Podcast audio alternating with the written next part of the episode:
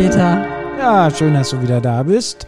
Ja, wir stehen hier in der Agneskirche im Kölner Norden und ihr hört Agnes trifft den Fedels Podcast aus dem Kölner Norden. Aus dem Kölner Norden, ich denke immer noch, wir sind in der Mitte. Aus der, aus ja. der Neustadt Nord. Mhm.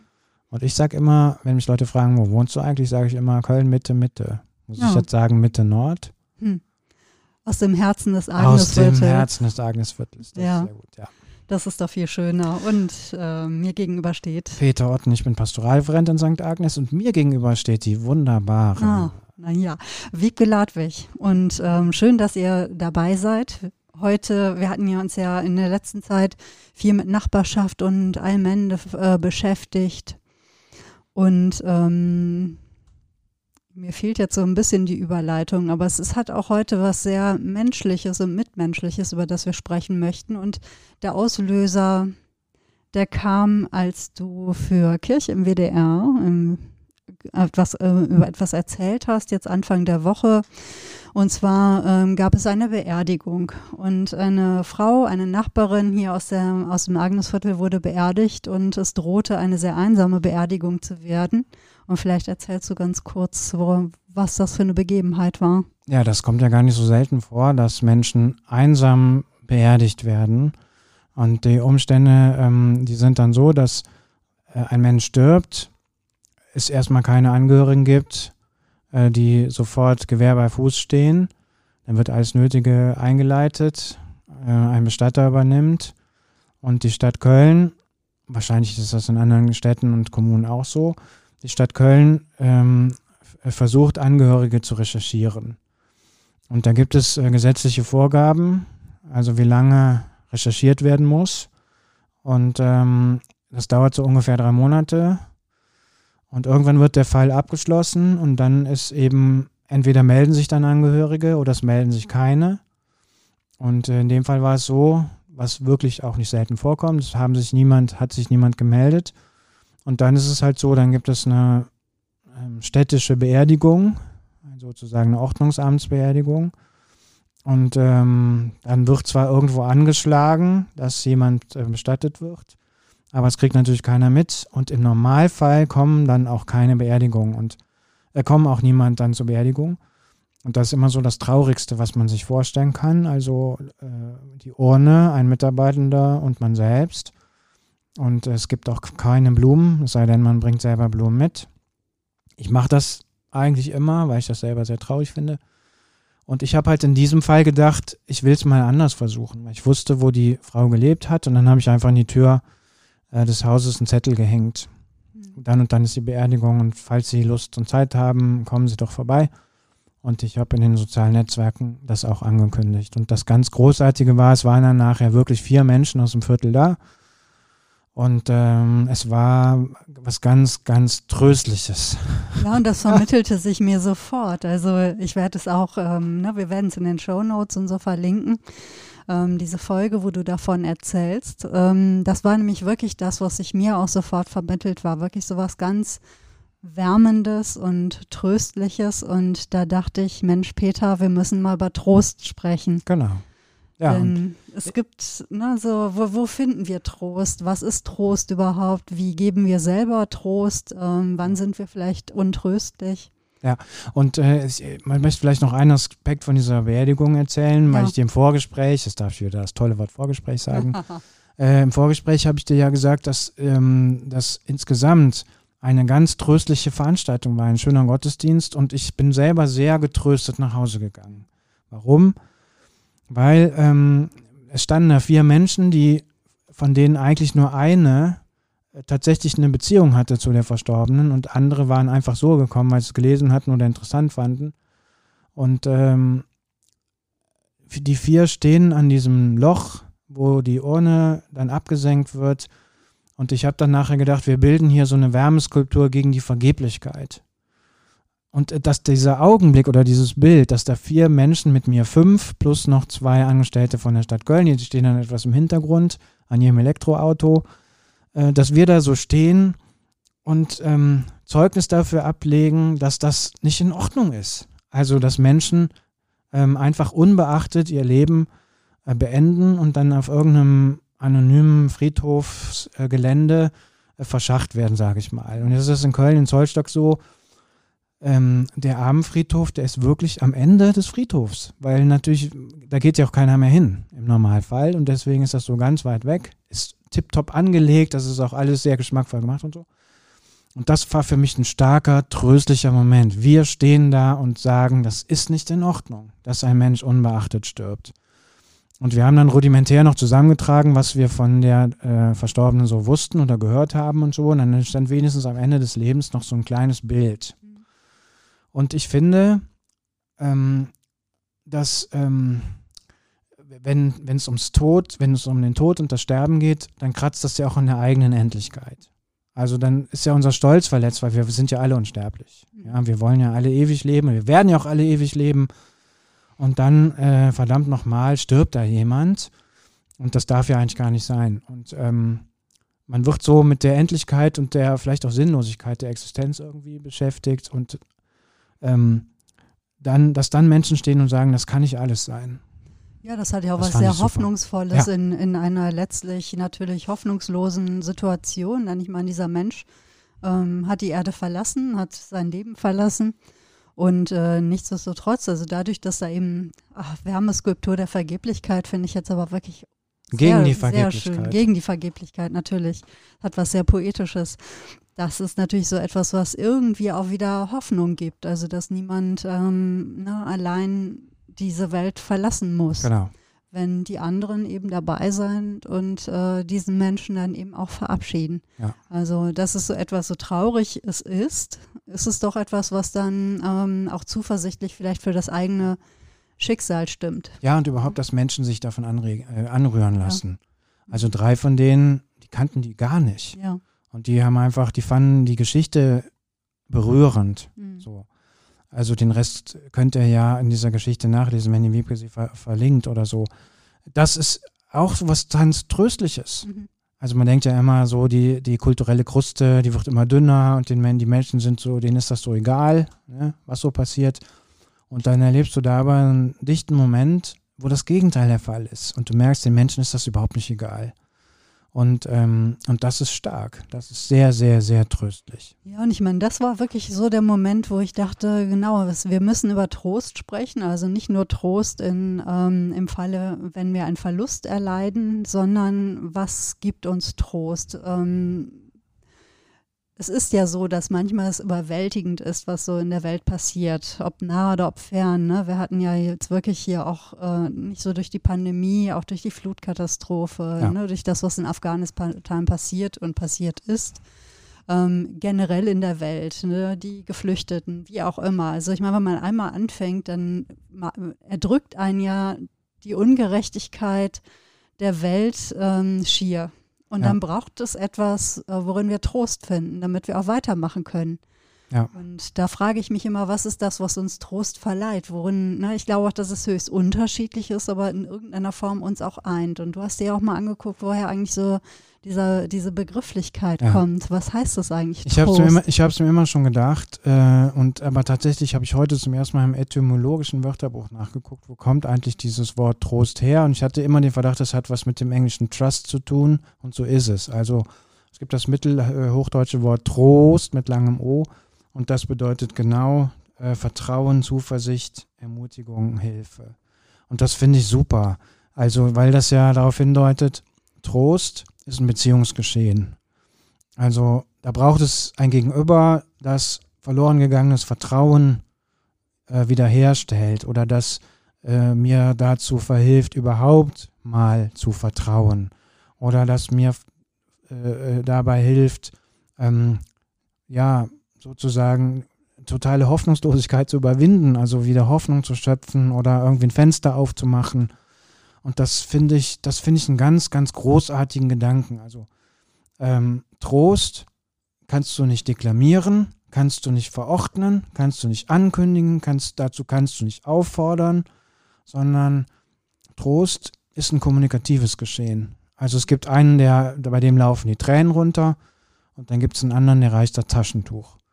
Und das, das finde ich, also das finde ich kolossal. Ja. Was sind das für ja. Momente, für Situationen, in denen du Trost benötigst? Also auf der Arbeit zum Beispiel, wenn, wenn ich ja harte Gespräche hatte, selber ähm, selber Trost spenden musste vielleicht, ja, wo ich selber derjenige mit dem Taschentuch bin. Das kommt ja jetzt auch nicht so selten vor. Ähm, und ich, dann komme ich schon manchmal nach Hause und denke, Wahnsinn, wie ungerecht ist das? Ja, also wenn du mit einem Menschen zu tun hast, der einfach wahnsinnig viel Scheiße in seinem Leben erlebt hat und du da auch keine Antwort drauf hast erstmal.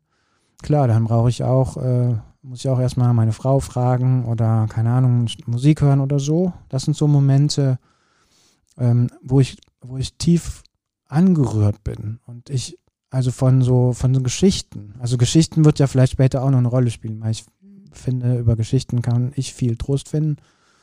Also es hat, es sind so Momente auf der Arbeit, es sind aber auch so Dinge manchmal, wenn ich in der Zeitung irgendwas lese, eine Reportage, eine lange Geschichte, ein Porträt, ähm, wo ich dann irgendwie denke, das ist ungerecht.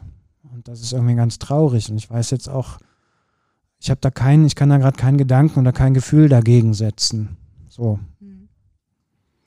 Ja, es ist auch ähm, in dem Moment, wo ich die Frage stellte, dachte ich, meine Güte, das ist aber auch wirklich auch eine schwierige Frage, denn manchmal ähm, empfinde ich es auch als sehr schwierig, ähm, in Situationen zu erkennen, dass mir etwas fehlt, und zwar der Trost. Also das, ähm, das Bedürfnis nach Trost lässt sich manchmal erst feststellen in dem Moment, wo man, wo einem dieser Trost gewährt wird oder wo man diesen Trost findet oder wo man selbst vielleicht auch intuitiv ähm, in etwas Trost sucht und ihn vielleicht auch findet. Man hat ja auch irgendwie irgendwann auch ein Gespür dafür, was, was einem Trost gibt. Ne?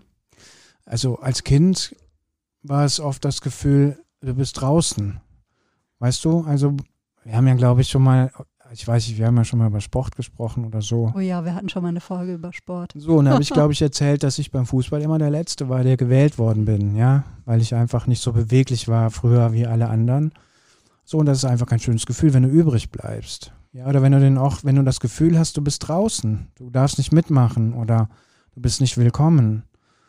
Und äh, das habe ich als Kind, ich will das jetzt nicht überdramatisieren, aber als Kind habe ich das schon hin und wieder mal erlebt. Und äh, ich finde, das sind Sachen, die können einen schwer, schwer traurig machen. Und ich würde sagen, in meiner Arbeit habe ich oft mit Menschen zu tun, die diese Erfahrungen machen. Also die das Gefühl haben, sie sind unbehaust. Sie haben keinen Ort. So.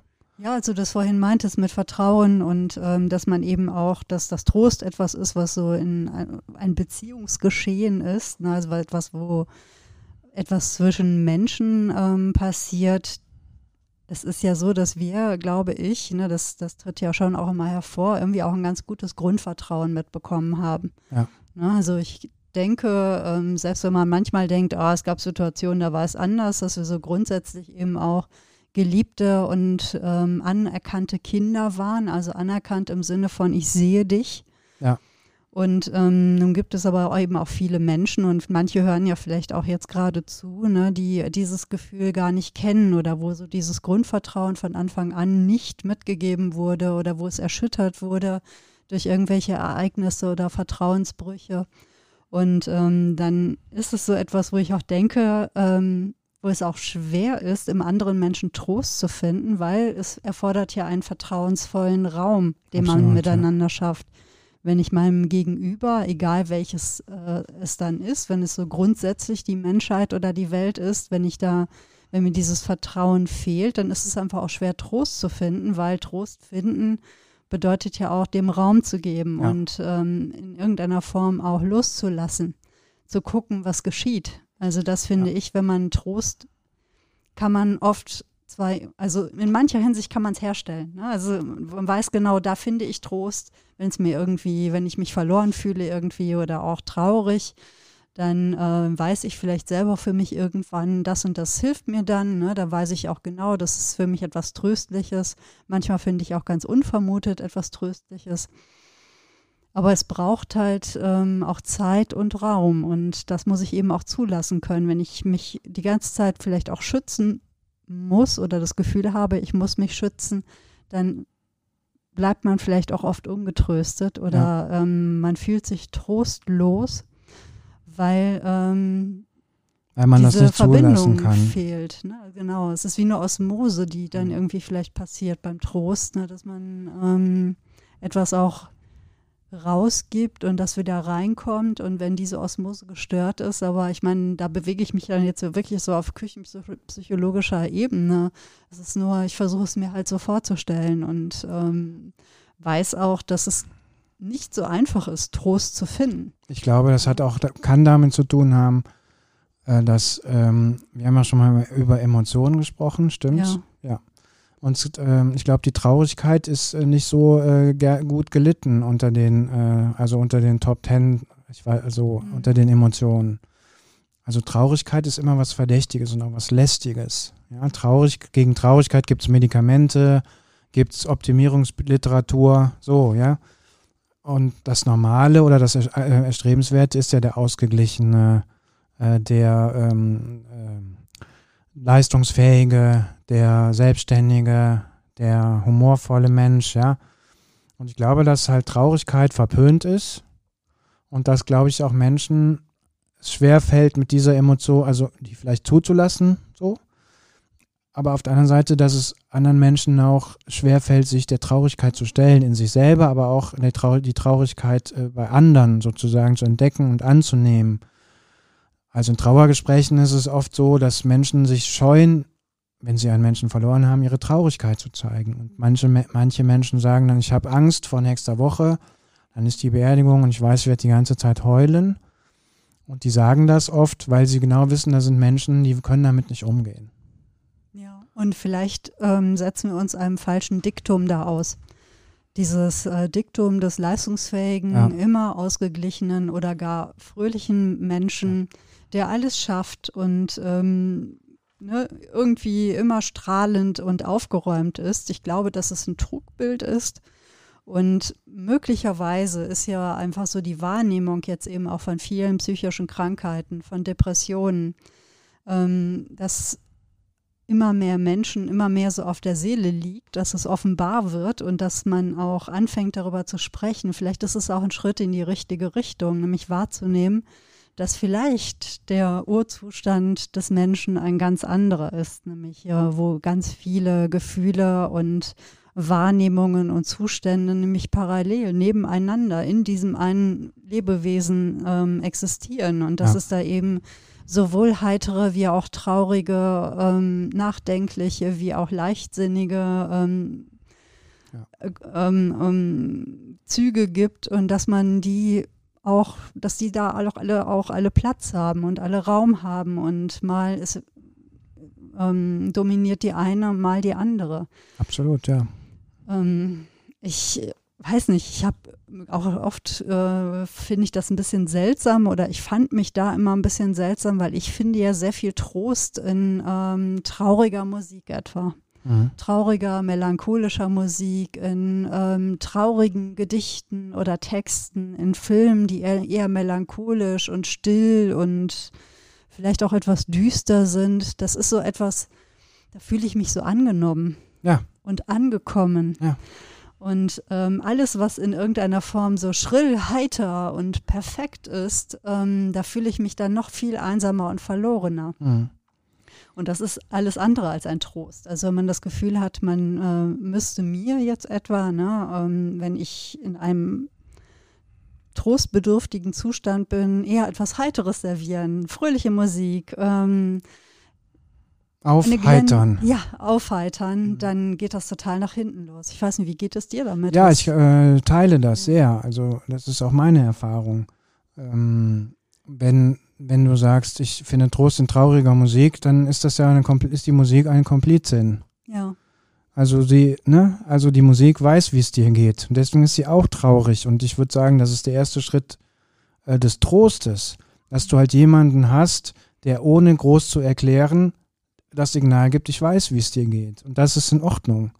Also von daher finde ich das total nachvollziehbar und gut. Also wenn du sagst, mich tröstet traurige Musik, mich tröstet die Stille, weil die Stille weiß, was die Stille ist. Sie ist ja die Stille und die Stille weiß eben auch, wie es in dir vorgeht. Ich finde, es wird dann problematisch, wenn, genau, wenn halt Menschen das kann man denen auch nicht immer zum Vorwurf machen oder so. Aber es gibt halt Menschen, die, die können damit nicht umgehen. Ja, die sagen, ja, also da ist jetzt kaltes Wasser drin, dann schütten wir halt warmes dazu. Dann wird das kalte Wasser auch warm, aber darum geht es ja nicht, ja. Genau. Es geht darum, die, die, Kälte des Wassers in dem Moment anzuerkennen. Ja, und auch zu akzeptieren. Ja. Und zu sagen, genau wie du sagst, das gehört dazu. Ja. Das kann und darf so sein. Ja. Also, ne, wenn du das jetzt gerade so sagst, dann kommt es mir jetzt plötzlich auch wie die, ähm, ja, wie die normalste Sache der Welt äh, vor. Ne? Man muss ja mal überlegen, was heißt das eigentlich auch normal? Ich meine, wir definieren das ja ständig neu und ähm, leiten daraus irgendwie auch schon wieder Ansprüche ab. Ne? Das ist ja auch Quatsch möglicherweise. Vielleicht ist dieses ganze Denken von Norm auch, wir hatten ja mal eine Folge über das Normale, da hatten wir das ja auch schon mal, ist einfach auch Käse.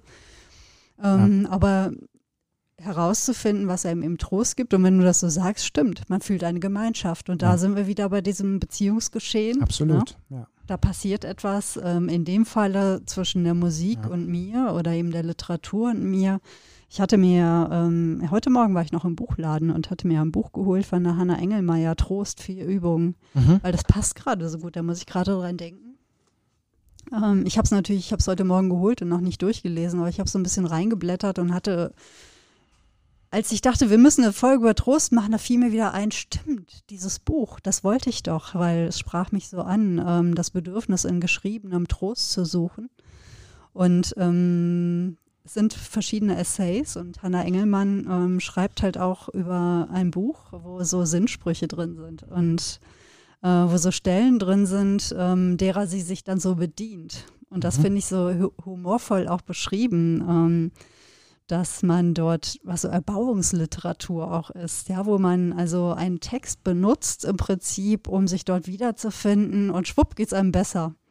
Ne, und so schon, dann schreibt sie auch. Und so habe ich es dann im Notfall auch gemacht, das Buch als Selbstbedienungsladen. Ich nahm, was ich brauchte, ähm, tippte auf der Oberfläche des E-Book-Readers herum und marschierte direkt zu den schönen Stellen, verweigerte das Nachvollziehen der Textstruktur, immer auf der Suche nach dem Trost im Unglück der anderen, nicht auf der Suche nach dem Verstehen eines großen Ganzen. Wer braucht schon Kontext? Manchmal reicht ein schneller Schuss. Und äh, als sie das so beschrieb, ich musste wirklich auch sehr lachen. Ähm, Ne, und sie schrieb halt dann, schreibt dann hier auch weiter, Mazir war doch immer gewesen, schlauer zu sein als ein gebrochenes Herz. Und zwar vielleicht beginnend mit der Erkenntnis, was für ein abgelutschter Topos das gebrochene Herz doch ist. Mein Ziel war doch gewesen, nicht ansprechbar für das zu sein, was offenbar zu allen sprach. Also auch dieses Bedürfnis, sich abzuheben, aber trotzdem sich in diesen Sätzen dann doch wiederzufinden ja. und da die Begegnung zuzulassen und auch äh, sich wiederzufinden. Und schon hat man das Gefühl von Gemeinschaft. Da ist jemand, der hat so gedacht wie ich oder ja. der fühlt dasselbe wie ja. ich.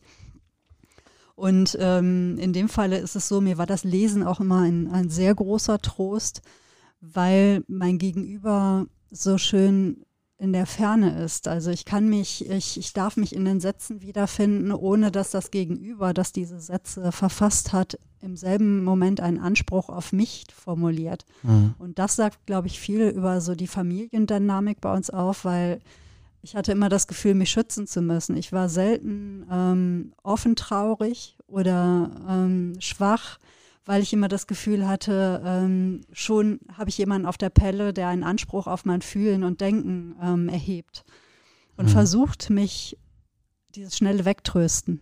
Ne? Also nicht mal zuzuhören oder es zuzulassen, sondern das Kind muss ja heiter sein. Hast du eigentlich Tagebuch geführt? Nee das, das scheiterte wirklich daran, äh, in dem Moment, wo ich es ins Tagebuch schrieb, ähm, reflektierte ich das schon wieder und fand mich doof.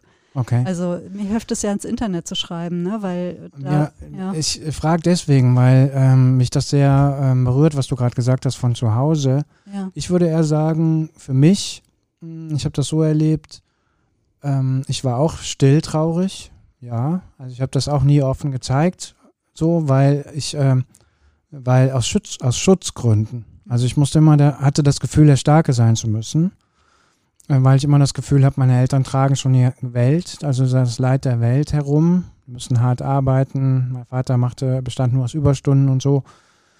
Und dann auch noch mit meinem Pipi-Kram zu kommen, mhm. meiner äh, kindlichen, kindischen Traurigkeit, äh, das erschien mir unangemessen, das erschien mir arrogant. So.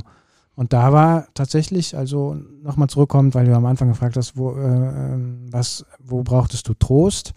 Ich habe dann Dinge aufgeschrieben. Ja, das hat mir sehr geholfen. Also auch nicht durchgehend. Mhm. Da, äh, das finde ich auch ähm, ähm, schade im Alter. Also ich hätte gerne äh, das konsequent äh, durchgezogen, habe ich nicht so. Aber in meiner Jugend, frühen Jugend, späten Kindheit, frühen Jugend war das für mich ein Trostort. Mhm. Also das Aufschreiben in einem Tagebuch. Ja. Und du hattest auch nie Sorge, dass das jemand heimlich liest. Nein. Mhm. Ja, das, ne, ich wirklich, ich bin gerne in meiner Familie aufgewachsen, so ist das nicht. Aber es war immer in dem Moment, wo ich es aufschrieb, ähm, fühlte es sich entblößt an, weil ich immer Sorge hatte, dass irgendwie eine von meinen Schwestern oder meine mhm. Mutter oder wie auch immer ne, in meinen Sachen wühlt, in einem Wahn des Aufräumens oder in einem einfach Übergriff. Ne? Ja. Ne? Wir konnten halt unsere Zimmer auch nicht abschließen. Und ähm, dann hatte ich immer das Gefühl, wenn ich es jetzt da hinschreibe, dann wird es entdeckt und dann bekommt jemand Zugriff auf mein Inneres. Also okay. ich habe das irgendwie immer, immer tief in mir sozusagen mit mir selbst abgemacht. Mhm. Das hat sich eigentlich erst ähm, verändert, auch die Öffnung und das Zulassen, ja, einfach durch auch einen Menschen. Ne? Mhm. Also der, ähm, wo ich so merkte, ach, ich, äh, das geht ja, ich ähm, werde da nicht entdeckt oder enttarnt oder wie auch immer, sondern das Traurige, das Schwache oder das das, was man immer meint, irgendwie in Schutz bringen zu müssen, ähm, das ist gar nicht, das ist gar nicht schlimm. Es geht nicht kaputt, wenn man es zeigt. Genau. Und deswegen anknüpfen an das, was du jetzt gesagt hast. Ich bin dankbar für die Erfahrung des Aufschreibens, weil das für mich so eine Vorübung ist. Weil ich glaube, für mich würde ich sagen, ist das wichtig, über Traurigkeit, also Traurigkeit kommunizieren zu können. Und es eben nicht dauernd in mich selber versteckt, vergraben und verkapseln zu müssen, sondern das auch rauszulassen. Ich finde, das ist ein Lernprozess. Ich bin damit auch nicht total zufrieden. Also ich glaube, da ist auch bei mir immer noch Luft nach oben. Ich kann das aber. Und ich finde das äh, in Freundschaften oder jetzt mit meiner Frau im Zusammenleben finde ich das total wichtig, ja, dass du das kannst. So, also dass ich das kann. Und ich glaube, das hat einen Ursprung tatsächlich damals im Aufschreiben. Mhm. Weil da gab es noch kein Gegenüber. Da gab es halt das Papier. Aber ähm, ich habe da schon gelernt, es nicht in mich zu verkapseln, sondern sozusagen vielleicht zu verwandeln in Schriftsprache oder so. Ja. Hm. Lesen, Schreiben, Musik. Musik. Ja. Kennst du bestimmt auch, ne? Also bei der Musik ist ja so, du hast es ja schon beschrieben, bestimmte Lieder, die habe ich früher rauf und runter gehör gehört. Dann habe ich mir einen Kopfhörer gekauft, weil da konnte ich dann endlich, jo, konnte ich das so bis zum Anschlag aufdrehen, ne? so.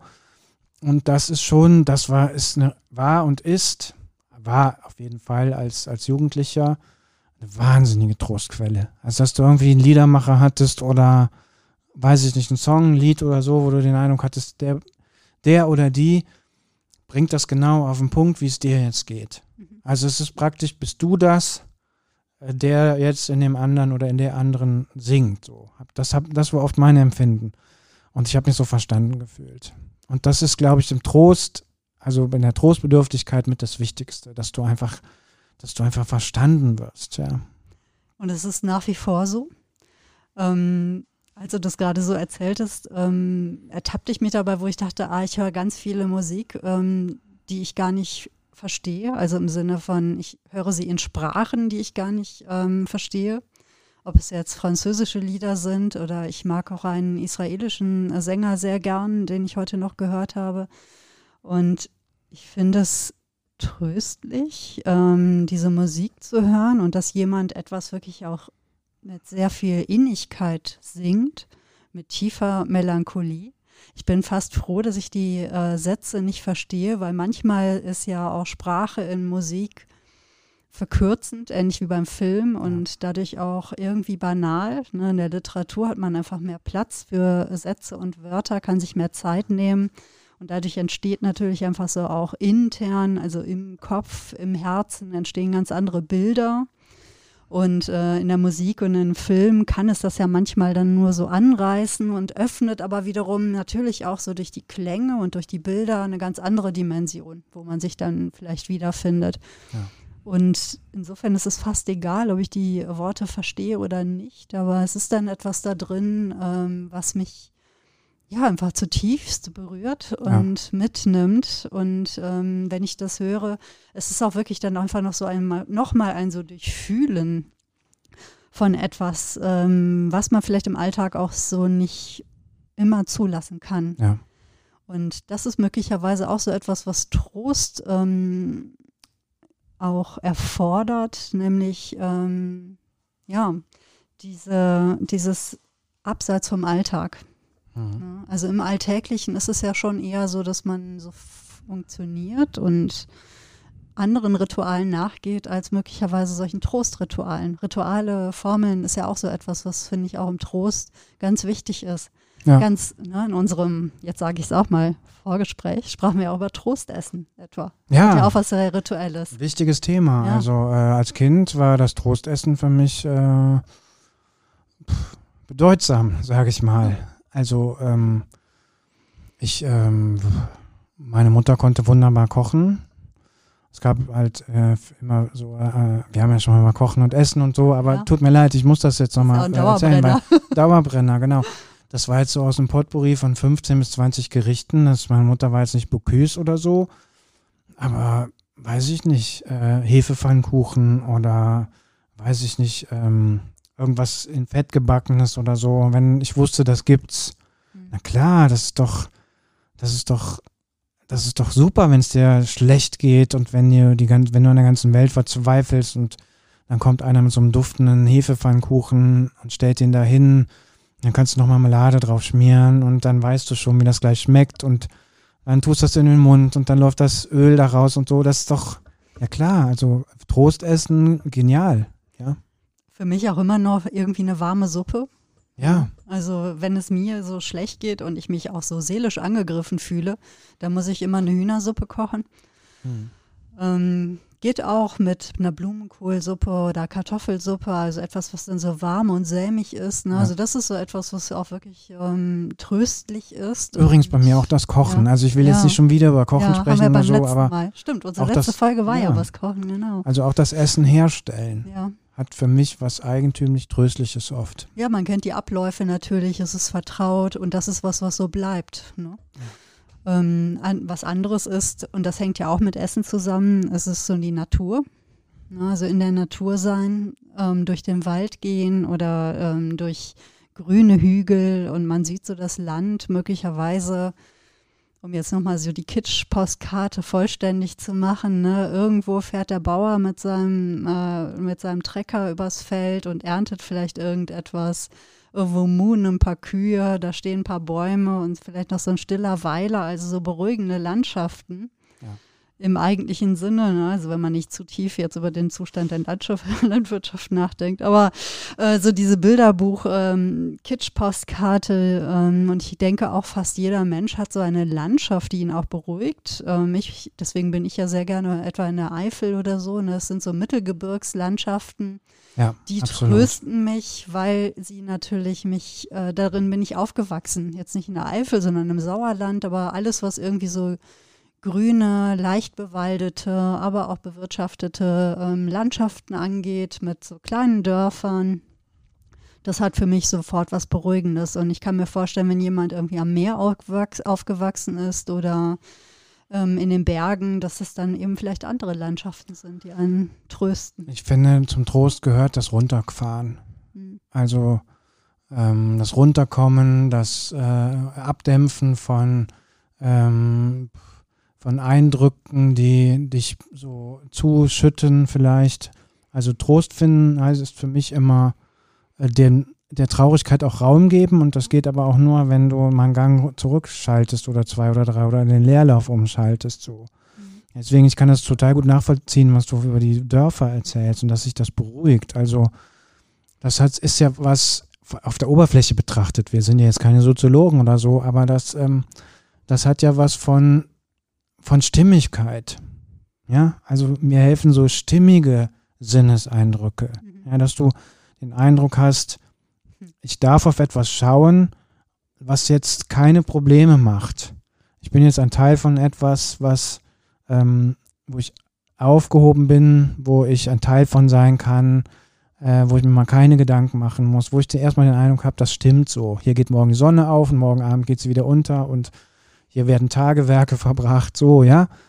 Ähm, das kann ich, äh, das kann ich total gut nachvollziehen. Ja, ja und es muss so. aber auch eine, es muss eine Stimmigkeit sein, die leicht gebrochen ist. Ja, klar. Also ich merke, dass ich sehr viel Trost finde in etwas, was also abgeliebt ist, versehrt, gebraucht, also ne, ja. keine heile Landschaft so im Sinne von abgeleckt und da war jetzt irgendwie die Kehrwoche schon und alles ist picobello und aufgeräumt. Darin finde ich keinen Trost. Das belastet mich eher und da finde ich mich selbst auch nicht wieder. Vielleicht, weil ich mich selber irgendwie auch so ähm, ja eher ein bisschen als struppig empfinde. Also nicht so ne, picobello, Teflon beschichtet, sondern eher so ein bisschen zerknautscht. Aber das wäre wär vielleicht wieder äh, Zeitgenossenschaft. Also dann ja. hast du vielleicht die Fantasie, dass hier die Menschen wohnen, äh, die das auch teilen, ohne es dir zu sagen, dass ja. sie es teilen. Ist halt wie in der Musik aufgehoben ja, genau. zu sein oder in der mhm. Literatur, alles so etwas gebrochen oder wie auch immer. Und dann ist das eben auch Landschaft und ähm, auch so, so wenn etwas schön gestaltet ist, aber vielleicht auch einfach, ähm, wenn ich im, Land, im Freilichtmuseum in Kommern bin, da fühle ja. ich mich immer unglaublich getröstet. Ähm, ein ein äh, Freilichtmuseum, was so die ähm, Geschichte der letzten 150 Jahre etwa ungefähr, also dieser, dieses Rheinlandes ähm, dokumentiert mit alten Häusern und wie auch immer. Und man sieht schon auch wirklich, was für harte Lebensumstände es waren, aber es hat auch irgendwas Wahrhaftiges. Also es, ähm, es, die Zeit ist vielleicht auch so etwas, was ein wichtiger Faktor ist. Zu mhm. merken, dass man sich so einfügt, das ist nicht alles neu und noch ungebraucht und perfekt, sondern man ist irgendwie mit seiner Trauer, mit seinem Verlorensein, mit seiner noch Untröstlichkeit oder mit seinem Trostbedürfnis ein Teil auf diesem, ja, auf diesem Zeitstrahl. Ne? Also das ist ein total schöner Gedanke, den du jetzt erzählst.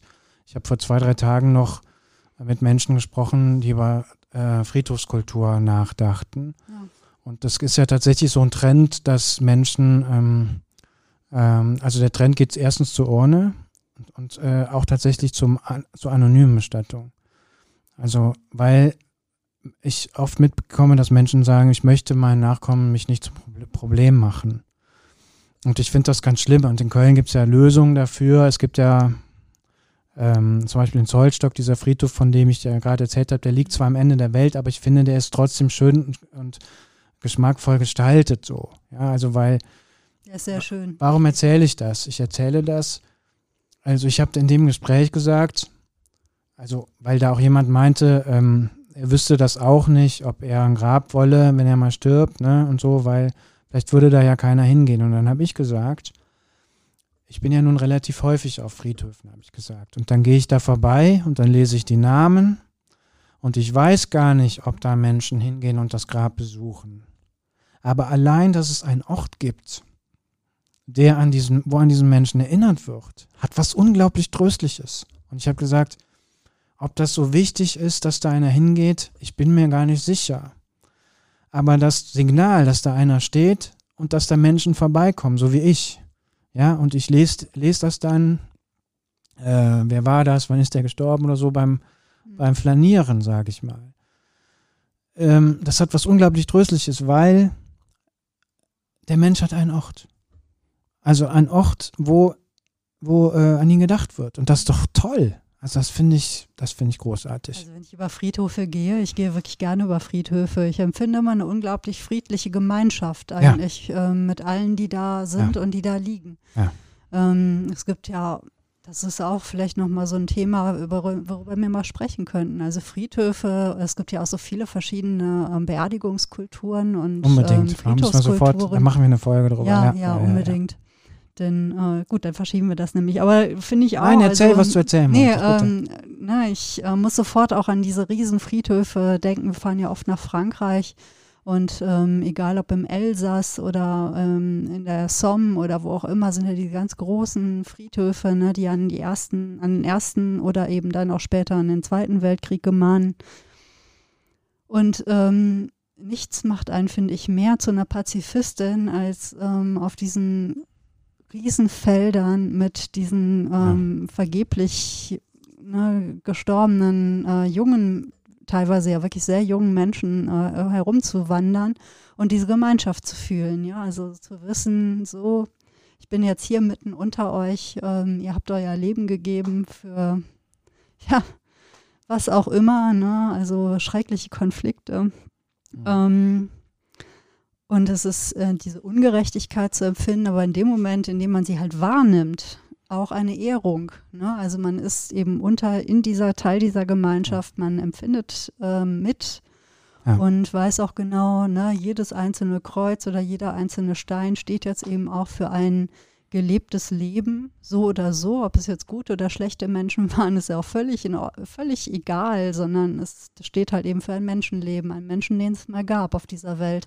Ja. Und das ist ja einfach so dieses Gemeinschaftsgefühl und es hat etwas Erschütterndes und etwas ähm, Tröstliches zugleich, weil man eben Teil des Ganzen ist und eben wiederum ein Punkt auf diesem na, auf diesen Wahnsinnszeitstrahl.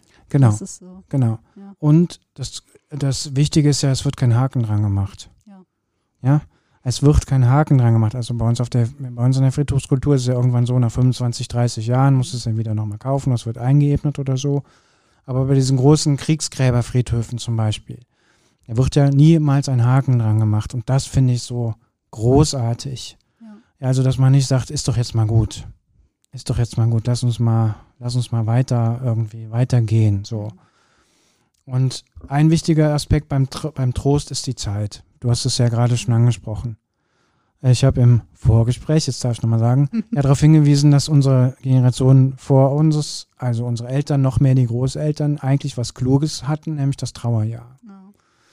Äh, wo es dann eine Abfolge von Ritualen gab, die äh, wie so ein Geländer durch die Trauerzeit, die Trauerphase geführt haben. Also dass man sechs Wochenabend hatte, also ne, dass man nach sechs Wochen nach dem Tod nochmal zusammenkam, Gottesdienst gefeiert hat oder dann nach einem Jahr das Jahrgedächtnis gefeiert hat, dass man äh, gedeckte Kleidung trug, ne, so, was natürlich, du hast dann darauf hingewiesen, äh, auch problematisch sein kann, wenn man es nicht empfindet, so, ja.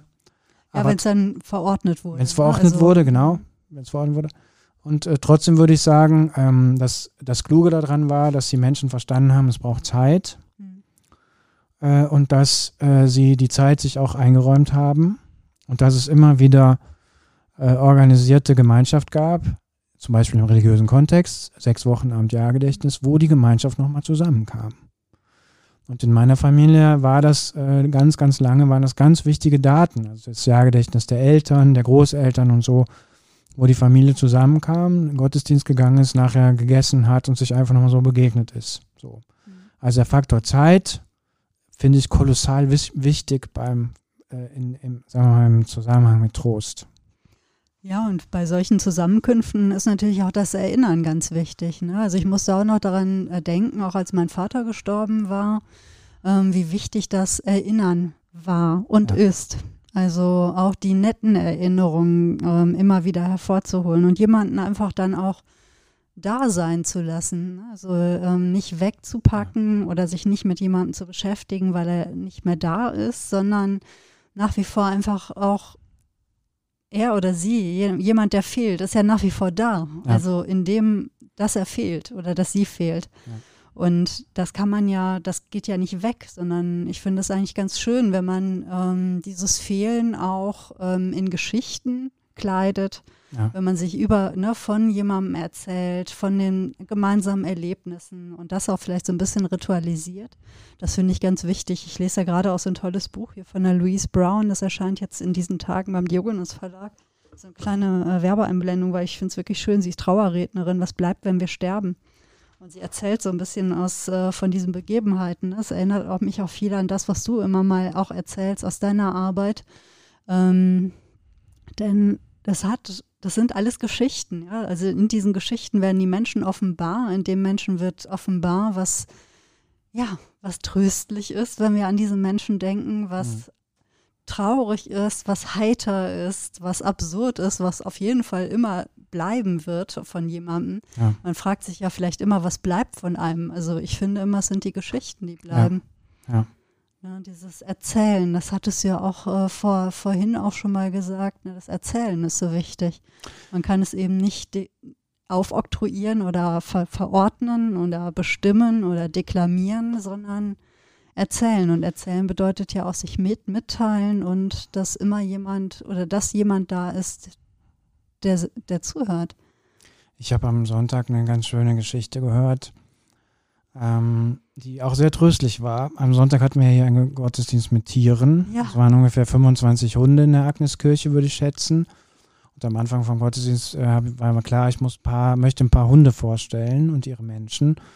Und äh, ich stand am Anfang, bevor es losging, am Eingang und habe dann schon ein paar begrüßt und so. Und unter anderem ist mir ein kleiner Junge aufgefallen, der so einen kleinen Rehpinscher, einen schwarzen kleinen Hund an der Leine führte. Und ich vermute, dass seine Oma dabei war. Und dann dachte ich, okay, den musst, musst du gleich mal vorstellen. Dann ging der Gottesdienst los. Ich ging zu dem Jungen und dann habe ich gesagt, was für, wer bist du denn? Dann hat er seinen Namen gesagt. Was für einen tollen Hund hast du mitgebracht? Wie heißt er? Dann sagt sie, das ist Ilse. Und ähm, dann riemelte es schon in der Kirche. Und dann habe ich gesagt, was findest du an der Ilse besonders toll? Und da wusste der Junge nichts drauf zu sagen. Dann habe ich die Oma gefragt. Also die mutmaßliche Oma, also wenn die Oma das jetzt hört und gar nicht die Oma ist, dann soll sie mir das schreiben. Also die mutmaßliche Oma gefragt und dann sagte sie so ein bisschen kleinlaut in einem bräsigen Kölsch, die ist doch potthässlich. Die ganze Kirche lag auf dem Boden, ja. Und dann, dann, hat, dann legte sie noch nach und sagt sie, gucken Sie sich doch mal die Zähne an. Und die hatte so einen Unterbiss, ne? Also die Eckzähne guckten so ein bisschen hoch. Und dann habe ich gesagt, also ich finde die überhaupt nicht hässlich und ich komme nachher nochmal, ich komme nochmal auf die hässliche Ilse zurück. So. Weil es so wunderbar in den Gottesdienst passt. Und zum Schluss habe ich gesagt, ich komm, muss jetzt nochmal auf Sie zukommen mit der hässlichen Ilse. Und ich habe gesagt, Sie haben mir oder uns gesagt, Sie finden diesen Hund, hässlich, aber Sie haben auch gesagt, er ist 13 Jahre ein Mitglied Ihrer Familie. Das heißt, Sie haben doch diesen Hund umarmt, 13 Jahre lang. Ne? Und ähm, dann war es so ein bisschen mucksmäusenstill in der Kirche und dann haben sie gesagt, darum geht es auch letztlich. Und das war so eine tolle Geschichte, so eine tröstliche Geschichte. Ich werde da nächstes Mal eine Morgenandacht äh, zu machen, weil ich die so toll fand mit der hässlichen Ilse. Und das, warum erzähle ich das? Ja, ähm, was verschafft Trost? Das Erzählen. Mhm. Das Erzählen. Das ist total tröstlich. Was für eine Geschichte. Ich werde die nie wieder vergessen. Die hässliche Ilse. Großartig, ne? Fantastisch. Ja. Aber Tiere. Tiere ist natürlich auch etwas, was. Ähm, wir hatten ja auch schon mal eine Folge über Tiere gemacht. Tiere tauchen immer hier wieder hier auf. Also, ne, ihr wisst und um unsere große und tiefe und innige Liebe äh, zu den Tieren.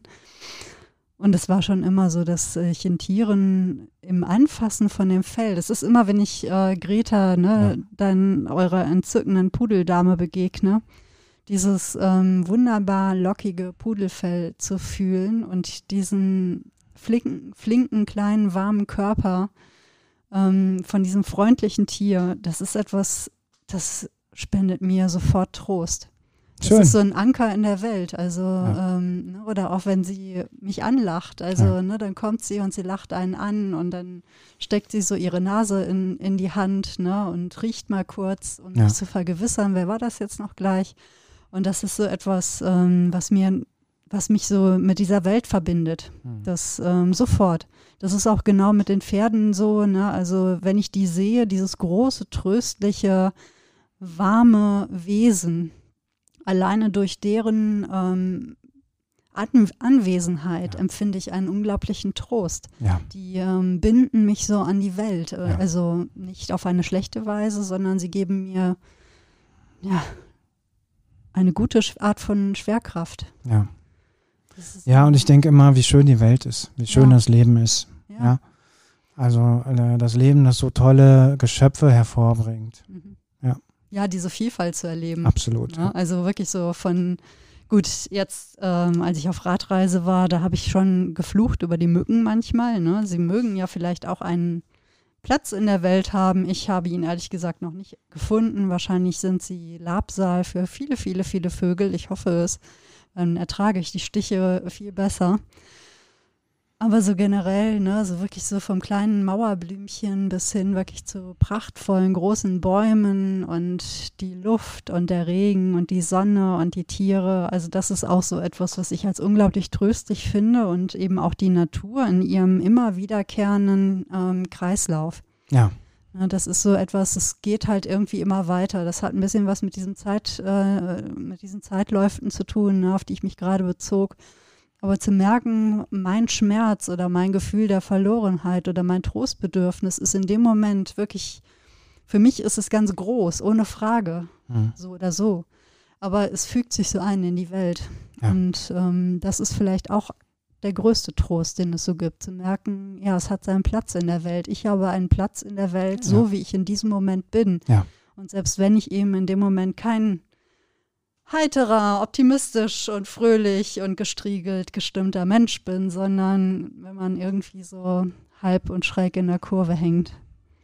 Wir müssen zum Schluss kommen. Wir müssen okay. zum Schluss okay, kommen. auf die Uhr. Und wir sind gar nicht zu dem Ding gekommen, wie wir eigentlich trösten, aber vielleicht leiten wir auch sehr viel davon ab, wie wir trösten. Wir, es ja. hindert uns ja nicht, äh, die Themen nochmal aufzugreifen. Wir werden ja, ja auch nochmal eine Folge über das Essen oder was, beziehungsweise über das Kochen machen. und ne? über Tiere und über das Lesen. Ja, genau. Aber bevor wir schließen, möchte ich allen Hörerinnen und Hörern sagen, Wiebke hat ein Buch veröffentlicht und ganz viele haben es schon gekauft, aber noch nicht genug, weil es ein so wunderbares Buch ist ähm, kleine literarische Genussbibliothek, so heißt die Reihe, in der es erschienen ist. Und das heißt Geschichten aus der Heimbürokantine.